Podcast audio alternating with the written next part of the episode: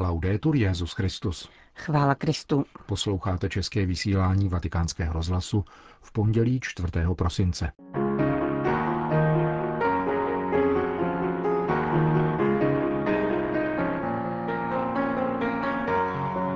Politika je především služba, říká papež František ve videoposelství adresovaném katolíkům angažovaným v politice na latinskoamerickém kontinentu.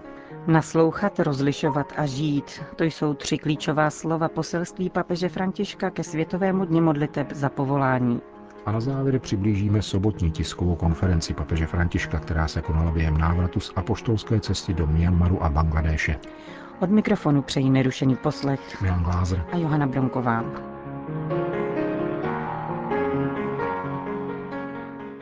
Zprávy vatikánského rozhlasu. Vatikán. Dnes bylo publikováno videoposelství celosvětové sítě modlitby s papežem. Všeobecný úmysl apoštolátu modlitby na měsíc prosinec uvozuje Petrův nástupce citací své dřívější promluvy k seniorům. Lid, který nepečuje o své staré a nezachází s nimi dobře, je lid bez budoucnosti. Na pozadí obrazové zápletky tří džemujících seniorů z jazzového bandu, kam přichází mladík jako jeho nový člen, pak konstatuje papež, že seniori mají moudrost a je jim svěřen veliký úkol – předávat životní zkušenost, historii rodiny, společenství i lidu.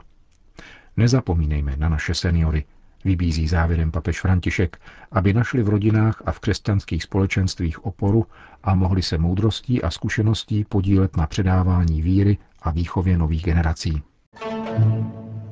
Vatikán. Politika je především služba, zdůrazňuje papež ve videoposelství účastníkům setkání laických katolíků plnících politické funkce ve službě národům Latinské Ameriky. Akce probíhala od 1. do 3. prosince v hlavním městě Kolumbie Bogotě pod patronátem Rady episkopátů Latinské Ameriky. No Vzhledem ke svému služebnému charakteru si nemůže nárokovat vedení ve všech dimenzích lidského života – což může vést k uchylování se k autokracii a totalitarismu. Když mluvím o autokracii a totalitarismu, nemám na mysli minulé století. Mluvím o dnešku, o dnešním světě a možná také o některých zemích Latinské Ameriky. Je možné tvrdit, že služba po způsobu Ježíše, který přišel sloužit a nikoli nechat si sloužit, je službou, jakou pán žádá od svých apoštolů a učedníků a analogicky je také tím druhem služby, který se žádá po politicích. Je službou oběti a oddanosti, a to do té míry, že v některých případech lze politiky považovat za mučedníky pro společné dobro v jejich národech.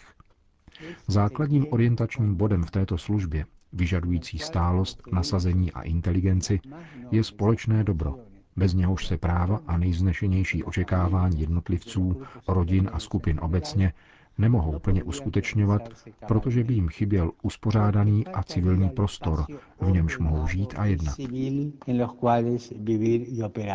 Řekl papež František ve videoposelství adresovaném katolíkům angažovaným v politice na latinskoamerickém kontinentu. Vatikán. Naslouchat, rozlišovat a žít. Do této trojice slov zhrnul papež František klíčové aspekty každého povolání ve svém poselství ke Světovému dni modliteb za povolání, který se bude slavit 22. dubna příštího roku. Poselství podepsané na první neděli adventní zdůrazňuje, že tajemství vtělení nám připomíná, že i v dnešních neklidných dobách nám Bůh vychází v ústrety a je Bohem s námi, který prochází prašnými cestami našeho života vnímá naši touhu po lásce a štěstí a povolává nás k radosti. Jako klíčový text si papež zvolil Ježíšovo kázání v synagoze, ve kterém na sebe vztáhl i za Jášovo proroctví. Pánovo povolání není tak evidentní jako jiné věci každodenní zkušenosti. Bůh přichází v tichosti a nepřebíjí naši svobodu, a právě proto mohou jeho hlas přehlušit starosti a jiné věci, jimiž se zaobírá naše mysl a srdce. K hlubokému naslouchání jeho slovu života je zapotřebí naučit se číst události očima víry a zůstávat otevřeni překvapením ducha. Tento postoj je stále obtížnější v dnešní frenetické společnosti, přeplněné podněty a informacemi nejrůznějšího druhu. Protějškem vnějšího halasu je často vnitřní rozptýlenost a zmatek, který nedovoluje, abychom se zastavili a spočinuli v kontemplaci, která dovolí v poklidu nahlédnout události vlastního života. Jak víme, Boží království přichází nehlučně a nenápadně a jeho klíčky lze postřehnout jedině tehdy, pokud jako prorok Eliáš vstoupíme do hlouby svého ducha a dovolíme, aby v něm zavál božský vánek, píše svatý otec. Křesťanské povolání má vždy prorocký rozměr. Pokračuje papež. Písmo svaté dosvědčuje, že proroci jsou posíláni k božímu lidu v těžkých situacích materiální i duchovní a morální nouze, aby božím jménem promlouvali o obrácení, naději a útěše. Tak jako vítr zvedá prach, tak prorok narušuje klamně sklidněné svědomí, které zapomnělo na pánovo slovo a pomáhá zahlédnout znamení úsvitu v temnotách dějin. Také dnes velmi potřebujeme rozlišování a proroctví, dodává František, abychom překonávali pokušení ideologií a fatalismu a spolu s pánem objevovali situace, skrze něž nás volá. Když Ježíš prohlašuje, že se prorokovo slovo naplnilo právě dnes, zvěstuje novinu, která mnohé natchne a jiné zatvrdí. Evangelijní radost nemůže čekat, nepřijde k tomu, kdo hledá alibi, nenaplní se na nás, pokud právě dnes nepřijmeme riziko volby. Křesťanské poslání je pro přítomný okamžik, apeluje papež, a každý z nás je povolán, ať už pro laický život v manželství, kněžský ve svátostné službě nebo pro zvláštní zasvěcení, abychom se stávali pánovými svědky tady a teď, zdůrazňuje svatý otec. Nesmíme čekat na to, až budeme dokonalí, abychom mohli odpovědět svým zde jsem. Ani se děsit své omezenosti a svých hříchů. Nýbrž s otevřeným srdcem přijímat pánův hlas. Naslouchat mu, rozlišovat své osobní poslání v církvi a ve světě a konečně žít je v dnešku, který nám daruje Bůh končí papež František své poselství ke Světovému dni modliteb za povolání. Sobotu kolem 23. hodiny se svatý otec vrátil z pastorační návštěvy Myanmaru a Bangladéše. Jako obvykle cestou zpět papež na palubě letadla odpovídal tentokrát asi hodinu na otázky novinářů, kteří jej na této apoštolské cestě doprovázeli. Redaktora Jerryho O'Connella z America Magazine zajímalo, jaký dojem na něj udělali představitelé Myanmaru, zejména Aung San Suu Kyi, prezident a buddhističtí mniši. Jaká je perspektiva budoucího vývoje, zejména pokud jde o Rohingy, ptal se. Nebude snadné pokročit vpřed v konstruktivním vývoji. Nebude to snadné pro toho, kdo by se chtěl vrátit zpět. Jsme v situaci, kdy je třeba studovat, jak se věci mají. Kdo si řekl, nevím, zda je to pravda, že arakanský stát, kde se zdržují právě rohingové, má velké nerostné bohatství a bylo by pohodlné, kdyby nebyl obydlen. Nevím, zda je to pravda, ale takové hypotézy se objevují. Myslím však, že se nacházíme v bodě, ze kterého nebude snadné jít vpřed a nebude snadné vrátit se zpět. OSN prohlásilo, že Rohingové jsou nejvíce pronásledovanou etnicko-náboženskou menšinou na světě. To je závažný bod – pro toho, kdo by se chtěl vracet zpět. Jsme v bodě, kdy je třeba postupovat dialogem, krok za krokem, možná jedním krokem vzad a dvěma vpřed. Jednat zhovývavě, dialogicky. Nikdy agresivně, nikdy válkou. Není to snadné. Jsme na bodě obratu vpřed a nebo zpět. Naději však nestrácím, protože upřímně řečeno, pokud pán umožnil to, co jsme prožili a viděli, činí tak, aby umožnil něco dalšího, Mám křesťanskou naději. Nikdy se neví.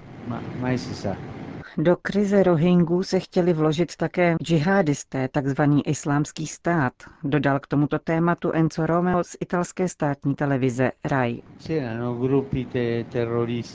Teroristické skupiny se snažily těžit z Rohingů, kteří jsou míru milovnými lidmi.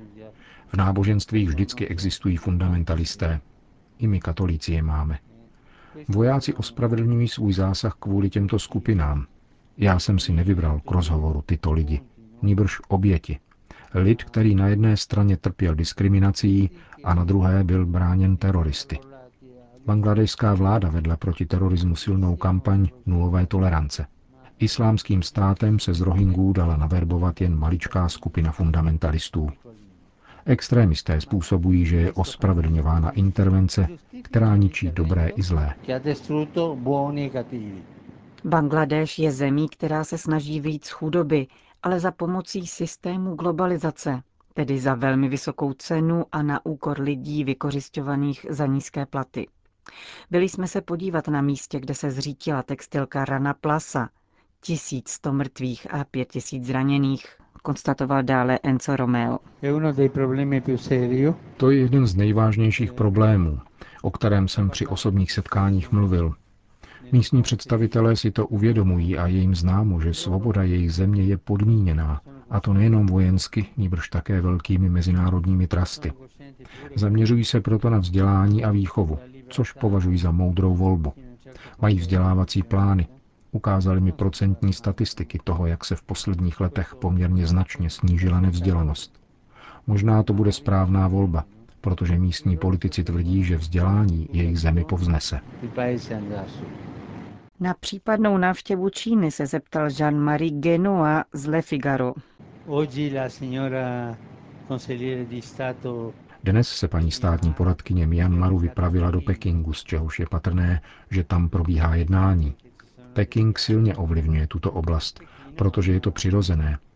Nevím, kolik kilometrů hranic má Myanmar s Čínou, ale na mších byli také Číňané, kteří do Myanmaru přijeli.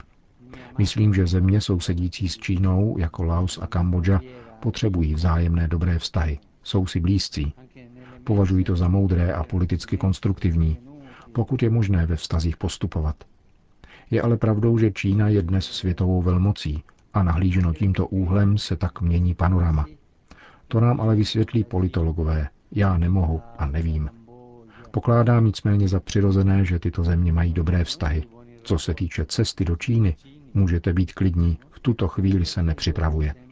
Když jsem se vracel z Koreje a řekli mi, že prolétáme čínským vzdušným prostorem, řekl jsem, že bych Čínu rád navštívil. Neskrývám, že by se mi to líbilo. S Čínou probíhají jednání na vysoké kulturní úrovni.